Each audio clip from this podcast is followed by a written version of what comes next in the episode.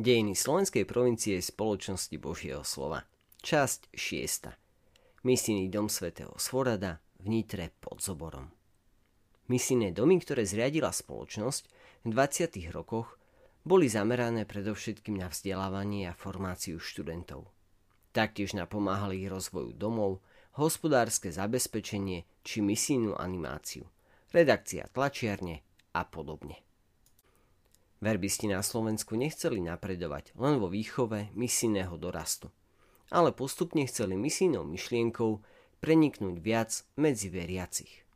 Dialo sa tak s pomocou tlačovín, ľudových misií, animácie, divadelnými predstaveniami a duchovnými cvičeniami.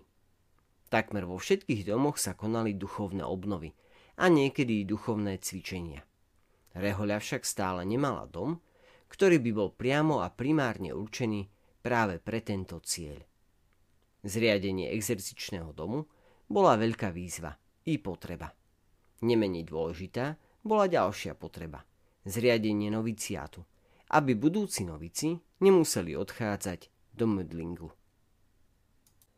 Vzhľadom na zvýšenie počtu chovancov generálne vedenie Rehole súhlasilo so žiadosťou z Nitry – o zriadenie noviciátu v Československu.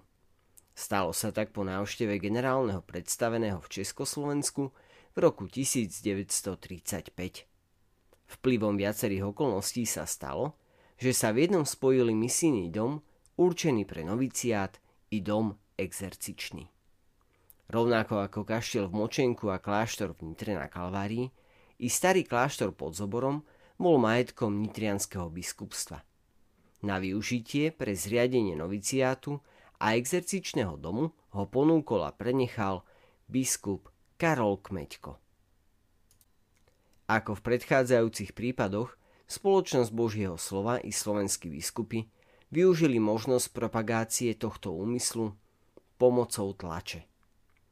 Andrej Škrábik, vtedajší biskupský vikár a predseda misijného spolku na Slovensku a s ním pátri Lazecký a Česla, pripravili brožúrku, v ktorej chceli predstaviť stavbu nového misijného i exercičného domu.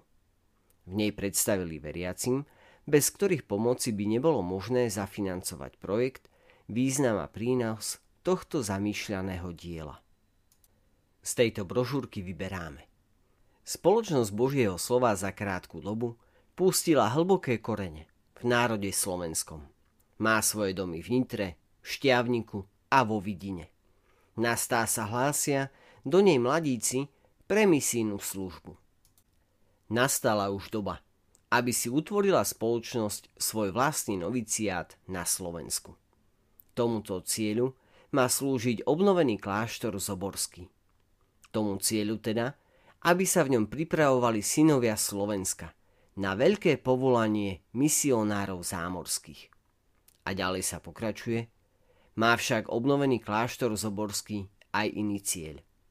Duchovní a svetskí katolíci v početných desiatkách sa zúčastňujú duševných cvičení aj v misijnom dome Nitrianskom. A že by si žiadali odbavovať duševné cvičenia na mieste, kde únava tejto ťažkej duševnej námahy je zmierená krásou prírody. Aby sily tela cez celý čas cvičenia duševného spružené zostávali. K tomuto účelu je kláštor Zoborský veľmi súci, veď leží na mieste, zdravom, v lese tichom. Kto môže prispieť, čo len cenou jednej tehly, nech to urobí vďačne. Kto nemôže, ten nech prosí Boha za dar tej akcii, za požehnanie štedrých darcov a za všetkých, ktorí v kláštore Zoborskom v budúcich vekoch bývať a Bohu slúžiť budú. K definitívnej dohode došlo začiatkom roku 1936. Spoločnosť mala záujem o kúpu budovy a okolitých rozľahlých pozemkov, no biskupstvo nechcelo majetok predať. Dalo ho do prenajmu na 50 rokov. Biskup Karol Kmeďko podpísal nájomnú zmluvu 20. januára 1936 a predstavený regie Páter Lazecký 3. februára 1936. V dobe uzavretia zmluvy bol kláštor v zlom technickom stave.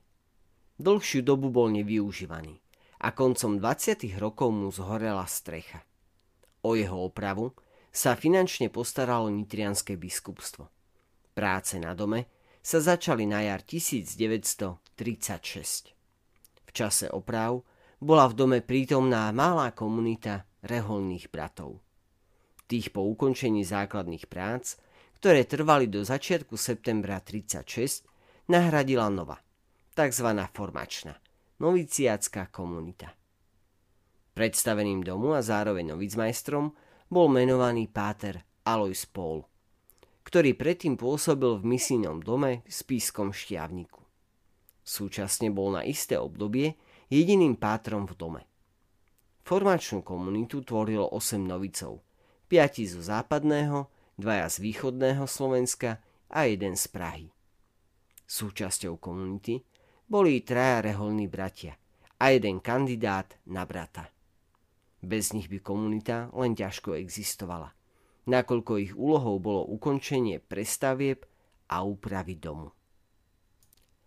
Novici prišli na zobor spolu s novicmajstrom 11. septembra a nasledujúci deň sa konala slávnostná obliečka a začiatok noviciátu. Na spomienku mena Pany Márie 12. septembra začali svoj dva roky trvajúci noviciát. Slávnostným predsedajúcim na slávnosti bol miestny biskup Karol Kmeďko. Svetu omšu slúžil a kázeň predniesol novicmajster. I keď bol misijný dom zriadený a otvorený na jeseň 1936, práce na ňom trvali do roku 1938. Počas oprav došlo k stavbe novej strechy, zväčšeniu okien, úprave interiéru, jednotlivé izby, kaplnka, spoločné miestnosti, študovňa, jedáleň a kuchyňa. Do domu sa zaviedla elektrina, ústredné kúrenie a vodovod. Kaplnka bola dokončená v roku 1937. Jej posviacku vykonal otec biskup Karol a spojená bola aj s obliečkou ďalších šiestich novicov. Po príchode verbistov mal dom dve podlažia. Po úpravách sa pristavili tzv. mansardky. Tak sa vytvorilo viac nových miest na ubytovanie pre novicov, ktorých z roka na rok pribúdalo. Niektoré izby boli vyhradené pre exercitantov. So stavbou exercičného domu sa začalo v roku 1943. 17. júla nasledujúceho roku na sviatok svätého Svorada sa konala jeho posviacka, rovnako ako i posviacka novej kaplnky. Medzi pravidelných účastníkov exercícií už v období pred novostavbou patrili viacerí slovenskí biskupy, či prezident vtedajšej Slovenskej republiky doktor Jozef Tiso.